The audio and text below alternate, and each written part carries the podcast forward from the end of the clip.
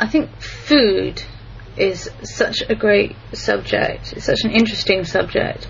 I mean, food is something that everyone has to do. It's a life necessity. And actually, because of that, it can be a real hassle. Like, when you have to eat when you're hungry, but you really can't be bothered to make anything. You can't go and buy anything. You don't have the money to go and buy anything is the worst thing. Um, but when you're not in that situation, food is great. Um, I'm just sort of thinking over all the different types of food I've eaten throughout my life and uh, the sort of real spread range of food throughout different countries. I mean, I come from England where I wouldn't say England really had a very specific cuisine of its own. I think, you know, very nice English restaurant food is probably more like French restaurant food.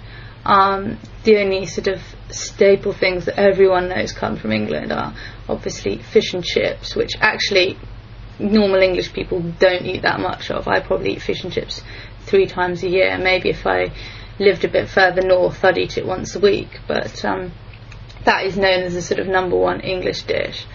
Um, although that's that's really junk food.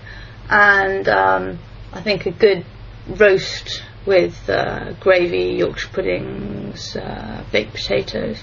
I see that as proper English food. But um, just thinking now, living in Japan, the difference between the food in England and the food in Japan, and then I've been brought up very much on uh, like Chinese food as well. My mum always cooked a lot of Chinese food, and in England, of course, the number number one favourite food is um, Indian curry and all these different foods are so so different from each other. Um, just flavors what you use. I mean, the cooking here it's it's it's really depressing when it gets to about seven o'clock in the evening here.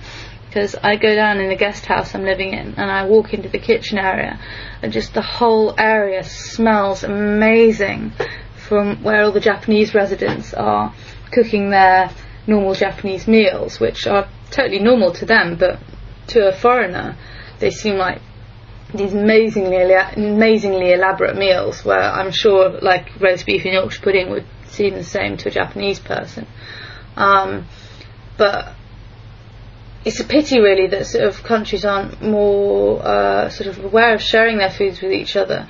I mean, when I get back to England, I'm going to be in a whole load of trouble because all the food I eat here, all the ingredients that I need, you can only get in Japan. They're specific Japanese vegetables, or in Asia at least.